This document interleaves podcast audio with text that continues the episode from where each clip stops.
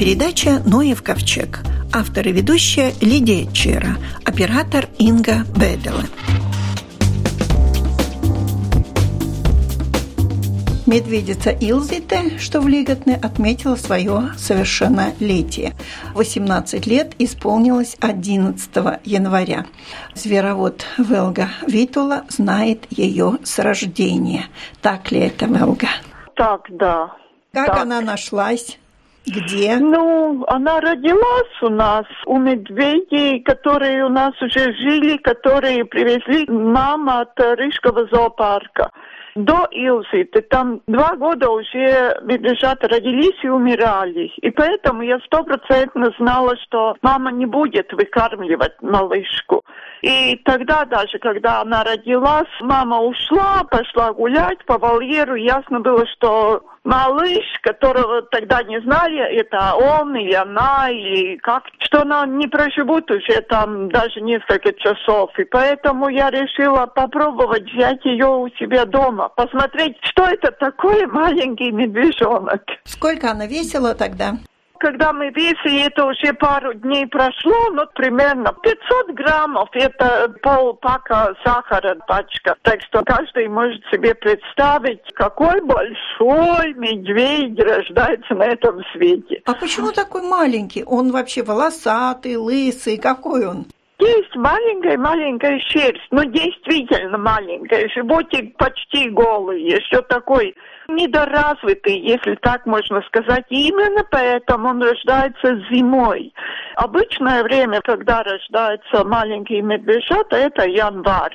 Ну, с декабря до февраля примерно этот период, когда рождается. И это умно. В природе все очень умно, что малыши рождаются, они долго развиваются. Когда месяц, только малышам открываются глаза. И на ножки кое-как встать они научатся только примерно два месяца. Вот это долгий период развития. И это умно сделано, что это рожается зимой, когда мама лежит в берлоге, спокойно, не гуляет и вокруг, спит, и малыш успевает до весны развиваться до такой степени, когда уже примерно это в марте месяце происходит. Вот он вместе с мамашей может выходить и посмотреть, что это такое большой мир вокруг. То есть он так... выходит, он уже килограмма два, наверное, весит даже чуть-чуть больше, наверное. Я вела записи про всех малышей, которых я выкормила в своей жизни. Писала дневник. И потом я могу вот сравнивать. Память может обмануть человека. Когда ты написал в то время, когда это происходит, то знаешь, что так это и было. Молоко медведицы, наверное, очень жирное? Очень жирное. Где-то там около 15 процентов. Такое, конечно, нигде не купишь. Я думаю так, что сегодня мир развивается в мире. В Европе, где-то в Америке обязательно есть даже сухое молоко, которое приспособленный какому животному малышу надо выкормить. А тут в Латвии ничего такого не было и не тогда, и не сейчас, я думаю, и тоже нет. И я только знала факт, что молоко должно быть жирное, но где мне такого достать? Как э, сделать это молоко жирное? Чем вообще кормить? Я честно скажу, я это абсолютно не знала. И спросить, вот кому-то позвонишь и тебе скажут, что вот бери это столько, это столько, все помешай, такая температура, корми, вот не было. В Латвии не было где кому спросить. И поэтому я так вот начинала изобретать велосипед, как я смеюсь. Если бы это было сегодня, не эти 18 лет назад, то, конечно, уже интернет и, связи с другими зоопарками по всему миру и Конечно, я бы узнала уже заранее, чем надо кормить и как это сделать и все делать. А тогда это я вот, ну что, сидела тут в лесу и телефон не было, мобильной связи, ничего, ни интернета, ничего. Ну, так вы брали, наверное, сливки? Ну... Молоко, наверное, было слабо? Конечно, слабо, но в третий день эта малышка практически чуть не умерла. Ко мне в первый день или второй, уже не помню, приехала подруга с Рижского зоопарка, которая работала с хищными животными, с малышами, вырастила несколько, но не так, что вот с первой минуты, когда он малыш рождается. Например, вот эти биологические родители Илситы, они тоже их отобрали от мамы, чтобы легче. Просто в зоопарках так делается, это нормально. И люди воспитали примерно с трех-четырех недель. Когда уже малыш окреп, он получил иммунитет, получил это первое молоко. Все мы знаем, что это совсем другое молоко. И ребенок человека тоже очень важен, материнское молоко. Ну и другим животным это очень важно. И это уже другая история получается. А вот так она тоже мне приехала помогать, там системы ставили, мы там что-то изобретали, думали, что и как, но ничего не получилось. И это уже мы думали, что там вообще ничего не получится. А потом я просто поставила вместе то, как я кормила своих двух детей, которые человеки, и мне самой не было молоко, и как я варила. Это даже не каша, ну, туме. Так и Том, есть, ну да. так и есть. И еще я думала, что-то можно добавить, и что будет жирнее, и, и что для животика, и вместе всякое такое. Я говорю, киш-миш сама изобретала. Ну, так как я кормила медвежонка, так, конечно, в мире никто другой не кормил. Но этим я абсолютно не хочу сказать, что это я была самая умная. Ну, просто мой глупый вариант этот был, который я умнее не знала. Но это сработало. И когда уже Илзе было полтора месяца примерно, ко мне приехали коллеги из Эстонии. Эстонии гораздо больше медведей, у них даже там охота проводится, и у них был опыт, когда зимой, вот, например, лесорубы или охота какая-то зимой происходит, и из-за этого просыпается мамаша, которая в берлоге вместе с детьми. Мама всегда убегает. Я это не знала, это я тоже узнала только из своих эстонских друзей. Мы очень подружились, они мне очень помогли и дальше. И вот они тогда взяли был такой реабилитационный центр этих малышей, которым иногда тоже вот ну где-то около месяца туда-сюда, и мама убегает, она никогда не вернется в берлоге, потому что природные законы умнее всех, еще раз повторяю. Если мама просыпается, она убегает, малыш такой маленький, это зима, ему нет никакой надежды на то, что он выживет. И маме нет э, смысла там вернуться через полдня. Малыш будет уже, если даже живой, то уже полумертвый. Или те, которые, ради чего она убегала, малыш такой беспомощный, что те, которые ее разбудили, справиться с таким малышом. Ну вот и как сейчас помню, я на диване сидела, и Илза-то была мне на колени, я там гладила, кормила ее. Они удивлялись, что она такая большая.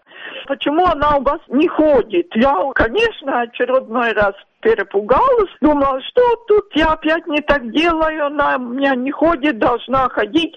Они просто не знали, что ей только полтора месяца, не больше двух с половиной месяца. Они думали, что она две-три недели старше. Она была такая большая, ну такая упитанная, хорошо росла, поэтому все было хорошо.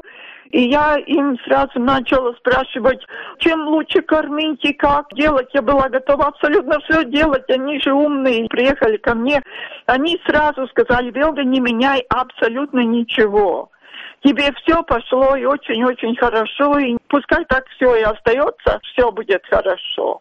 А это 18-летняя дама, теперь весит 150 килограммов, а она никогда замуж не просилась у вас? И по возрасту человеческому 18 лет для медведя это сколько? Все говорят, 18 это уже как человеку 18, но это очень неправильно потому что медведи не живут так долго, как человек. Например, я сама смотрела во всяких литературах, где могла найти, на природе медведь живут 20-30 лет.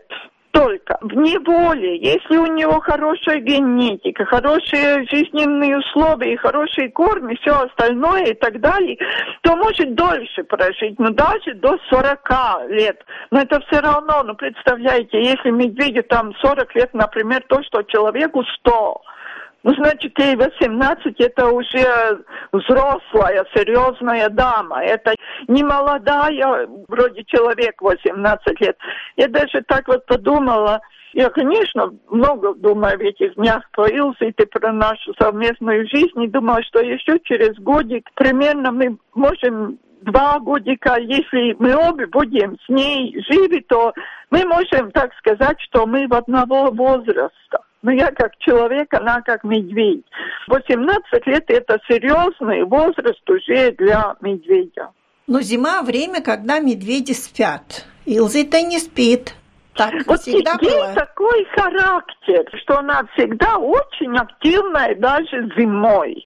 Вот, например, наши другие медведи, которые есть им 24 года, между прочим, сейчас, они такие вот полусонные, ну там выходим, посмотрим, что нет, нет, мы будем спать дальше. Например, во время сутки большую часть, процентов 90, они будут спать. Но все равно встанет и где-то выйдет. Это для медведей, которые живут в неволе, не так очень редко. Поэтому в природе они спят, потому что просто нечего кушать. И это тоже умно. А в неволе они привыкли, что если что, они все время что-нибудь могут скушать. Им зимой меньше хочется кушать. И немало кушает, меньше двигается, больше спят, а Илсит особенно активная. Одно днем, в принципе, и зимой, если приедут выгодный посетитель, то большая вероятность, что Илсит можно будет видеть, как она ходит по своему большому вольеру и смотрит, что нового жизни. Так что такой у нее образ жизни. Но это плохо, потому что, как мне мои эстонские коллеги сказали, что это сокращает долголетие. Если надо спать, организм отдыхает. И в это время не так активный обмен веществ, и все медленно происходит. А если она активная, то наполовину короче будет жить. Ну как будет? Ну кто знает? Мне всегда, и не только про Илсита мне задает этот вопрос. Вот сколько он еще проживет? Сколько это? Я всегда отвечаю, ну поживем, увидим. Даже мы, люди, кто мы будем знать, что с нами завтра происходит? Может, мы сами завтра уже не будем. Как мы можем знать, что будет на завтра, на послезавтра, через месяц, полгода, год? сколько вот проживут наши медведи, Микус и Пуйка, и моя медвежья дочка, Илзита, это потом будет видно. Но медвежья дама вчера, день рождения, что она получила в подарок? У нас уже традиция каждый год, что я ей делаю торт. И этот торт должен состоять из лакомства, которое нравится Илзите потому что она у меня дама с характером, конечно, такая, еще себе. И если ей не понравится, например, то, что там в торте находится, она может просто задом сесть на этот торт или опрокинуть и сама там развалиться по этому торту. Одна-два раза в ее жизни один стопроцентно сделал и еще второй. Поэтому мне надо очень осторожно знать, из чего я этот торт гарнирую. И, конечно, то, что ей больше всего нравится, это жирная рыба, лосось и скумбрия. Потом разные орехи. Ей очень нравятся орехи. Всю жизнь она любит орехи. И калтати lielopу kuņģi. А, это желудки. Ну да, не искусственные, в магазинах продается. Нашим медведям всем троим очень большое лакомство. И вот если мне надо фото, когда медведь стоит на задние лапы, мне просто надо на где-то веточку поставить вот это лакомство, сразу медведь идет на задние ноги. Им очень-очень нравится. И, конечно, цветы, потому что одна, которая все время приезжает, гость очень заботливый, и Сигулды Балда, она всегда привезет розы без шипов. Вкусные? Нет, это просто как цветы девочки. Людям, когда дарят цветы, мы же тоже не кушаем. Это просто радость. Это для души, для разнообразия она всегда подходит. Она обнюхивает, что там ей принесли. Ага, я же девочка. Это человек играет эту игру. Медведь уже привык. Она уже свою рождественскую елочку спраздновала. Все кушать можно, что в елочке повешено. Она привыкла. Ей будет именины 27 января там будет маленькое лакомство ей. Она знает эти праздники. И, конечно, она прекрасно знает. Память у медведя очень хорошая, что вот э, ей торт каждый год будет, и она будет ходить и кушать, и радоваться, и это такой праздник и для медведя, и для человека, для всех вместе. Спасибо большое за интервью и многие лета вашей питомицы, вашей дочки Илзиты. Спасибо большое. Она тоже всем передает привет большой, чтобы сила медведя попала в каждый дом.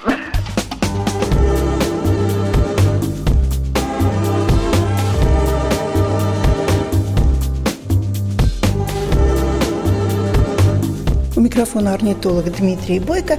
И сегодня у нас в центре внимания птица этого года. И это рябчик. Рябчик действительно птица года 2019 -го. Выбор для кого-то может необычный, но в принципе в кулуарах уже давно звучало, что рябчик один из видов, количество которого уменьшилось довольно-таки катастрофически.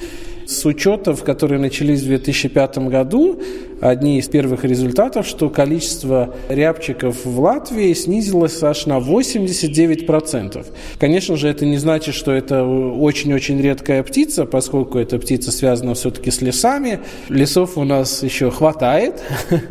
И, конечно же, рябчиков тоже никто количество не скажет, но тысячи и тысячи еще у нас встречаются, гнездятся.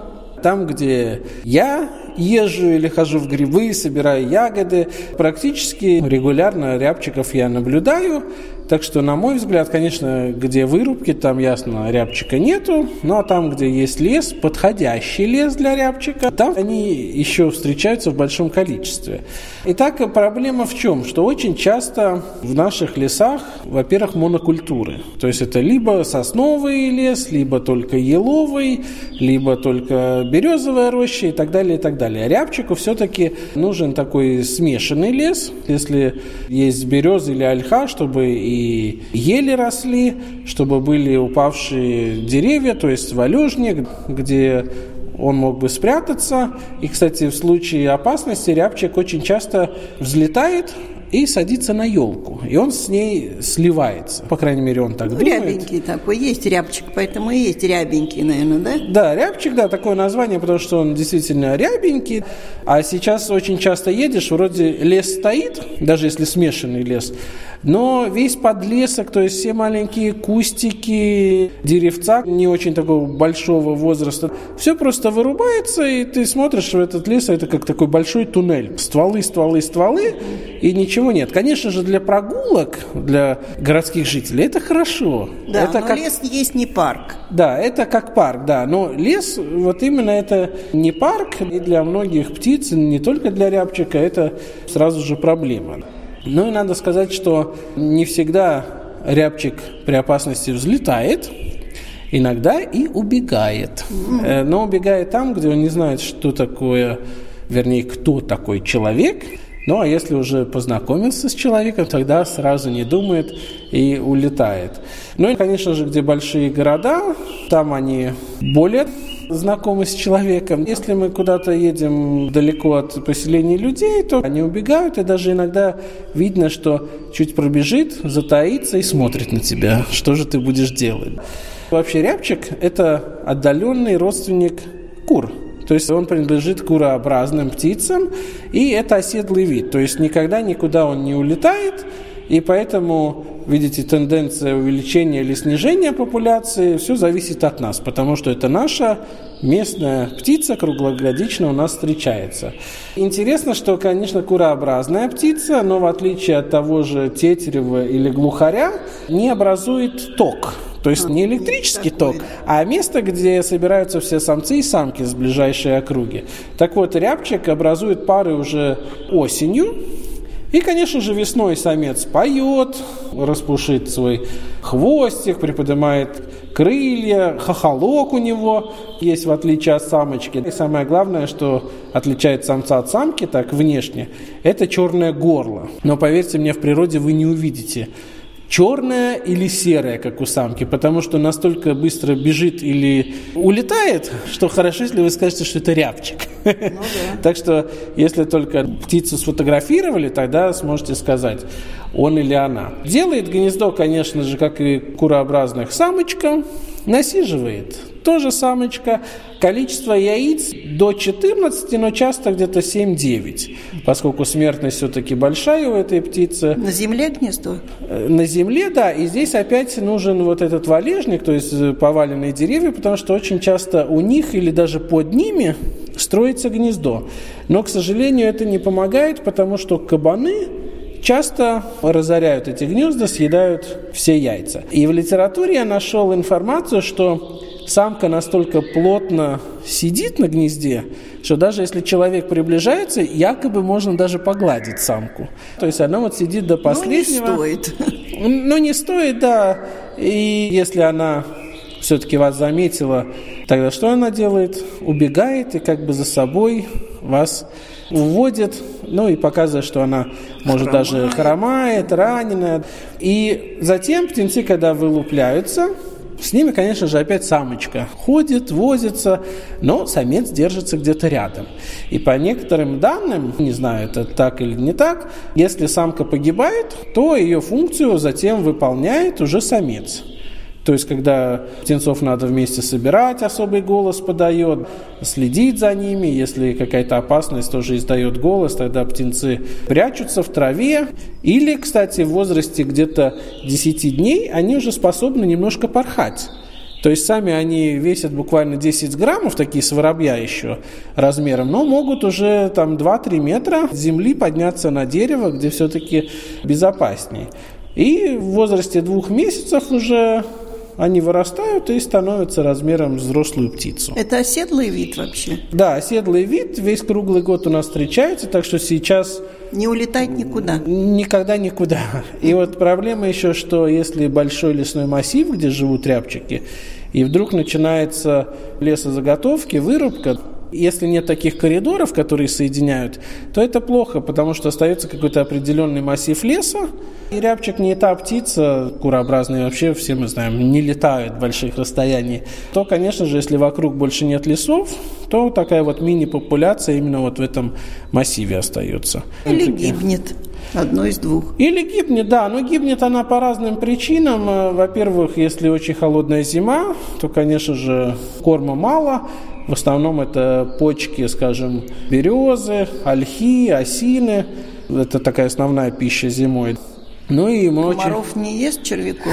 Нет. Хотя птенцы питаются, ну, как и птенцы многих птиц, насекомыми, гусеницами. Очень нравятся куколки муравьев, так что идут в муравейники кушают, как и птенцы. Им для роста нужен белок, и поэтому насекомых, даже воробьи, кто не знал, тоже птенцов кормят насекомыми, а не семенами. Но затем, конечно же, когда уже птенцы выросли, и взрослые птицы в теплое время года питаются и молодыми побегами, и цветы едят различные, и количество видов растений, которыми питаются, кто что указывает, но в принципе там может быть 40-60 видов растений, которыми питаются рябчики. Ну и, конечно же, это конкурент человека за право съесть ягоды. То есть черника, брусника, все, что мы любим, этим же питается и тот же рябчик. И зимой когда много снега, конечно же. Рябчики, как и тетерева, очень часто ночуют э, в снегу. То есть, если снег рыхлый, они с дерева, где кормились почками, так и ныряют в снег. Ну, снег должен быть, снежный покров где-то 15 сантиметров. Глубокий, да. Э, довольно глубокий. Ну, и если нету наста. Если есть наст, то это проблема, тогда рябчик остается на дереве ночевать, и, конечно же, если холодно очень, то погибает. Бывают случаи очень редко, Я думаю, это больше за рубежом, чем в Латвии, когда рябчик в снегу ночует, и, скажем, небольшая оттепель, и затем мороз. И тогда корка наста, и он не может выбраться. И тогда в снегу погибает. Если говорить о хищниках, их очень много, потому что птица небольшая, длиной она, если так ее сложить с хвостом от клюва до хвоста, где-то там около 40 сантиметров и вес... Ну, больше голуби. Да-да-да, такой... Ну, не намного. Скажем, декоративный голубь. И вес очень редко достигает полкилограмма. И, конечно же, такая жирность присутствует в конце осени, в начале зимы, когда ясно, что все птицы питаются активно, и самые худенькие рябчики уже, скажем, в феврале, в конце, в марте, когда зима уже подходит к концу, и тогда, кстати, смертность тоже большая. Ну и кто же любит охотиться на рябчиков? Таких очень много. Это различные виды ястребов, ястреб-тетеревятник, перепелятник. Это же, конечно, горностай, ласка, куница, те же лисы, рыси, совы, так что врагов действительно много. И, кстати, на этот вид можно в Латвии также охотиться осенью, по-моему, в начале зимы тоже. Так что это и такой охотничий вид. Но, если честно, знаю, что на утиную охоту многие едут. Ну, а такого рябчика, ну, где ты его найдешь в лесу? Большой лес, и специально на рябчиков я не слышал, чтобы в Латвии были такие какие-то особые традиции у охотников. Так что врагов много, но ничего. Я думаю, там, где условия позволяют, там рябчик чувствует себя хорошо. Главное, чтобы был лес с подлеском. Ну и чтобы зимы не были очень суровые, когда действительно часть популяции может погибнуть. Ну и, конечно же, приглашаю всех сообщать о рябчиках. Уже традиционный портал dabasdaty.lv или Латвийскому орнитологическому обществу. Ну и те, кто красиво рисует, можно участвовать в конкурсе рисунков и Латвийскому орнитологическому обществу высылать рисунки. Но я рисую очень плохо, поэтому я лучше понаблюдаю и свои наблюдения координаторам этой птицы года вышлю в конце года. Но эта птица не прилетит в кормушку никоим образом. Нет, нет, нет, нет. И не зря вот в латышском названии мейжирбе, то есть это лесная куропатка, это действительно вид, который только в лесу, даже на опушках очень редко. Иногда вы на лесной дороге можете ее встретить, потому что проглатывает камушки для пищеварения, потому что они как жернова в желудке размалывают, так сказать, пищу. Но в кормушке никогда не увидите, да и никто не будет в кормушку ложить, скажем, почки деревьев или сережки там берез. Поэтому в кормушке нереально ее видеть.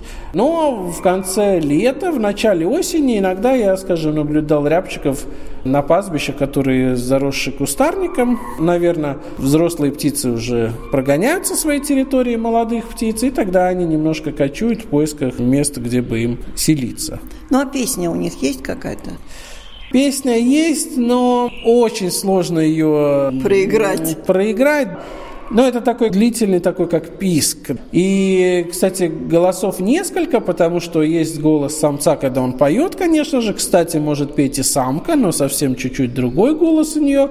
При опасности это опять другие позывные. Когда самка хочет собрать птенцов вместе, то это еще. Так что птица поющая. Да, но по голосу определить трудно, да? Но по голосу определить трудно, да, и действительно, если нет опыта, то даже у меня иногда приходишь домой, думаешь, так, кого же я мог там слышать? Сомнения. Да, бывает. и затем проверяешь, да, опять рябчик удивил, потому что опять другой позывной у него был. Вот слушаешь, слушаешь, и все время приходит стихотворение Маяковского. Ешь ананасы, рябчиков жуй, день твой последний приходит буржуй. То есть это было деликатесное мясо, я так понимаю, рябчик. Ну, деликатес даже особым не был, потому что в России до сих пор 40 миллионов особей рябчика, такая оценка. Есть места, ну, это в России, где плотность рябчика может достигать ну, достигала раньше даже 100 особей на один квадратный километр. Это очень-очень много. Ну и до сих пор есть места, где и 30, и 40 особей на квадратный километр. Так что я думаю, что Их рябчика много. добывали, да. Единственное, конечно же, птица, если живой вес полкилограмма, Надо два-три рябчика, чтобы один человек крупный мужчина мог почувствовать вкус рябчика. А так их в хозяйствах не выращивают? В хозяйствах нет, нет, не выращивают. Я Это думаю, дикая птица все-таки. Да, ну невыгодно. Она маленькая и дикая, а у любой дикой птицы своеобразный вкус мяса. Все-таки дичь, как говорится, есть дичь. Даже утку, если сравнивать, или гуся домашнего или дикого, все равно очень большое различие вкусовое. Рябчика я, правда, не ел ни разу, но я думаю, что очень неплохое мясо. Но мы говорили о птице года 2019 и это рябчик. У микрофона был орнитолог Дмитрий Бойко. На этом наша программа заканчивается. Всего вам доброго.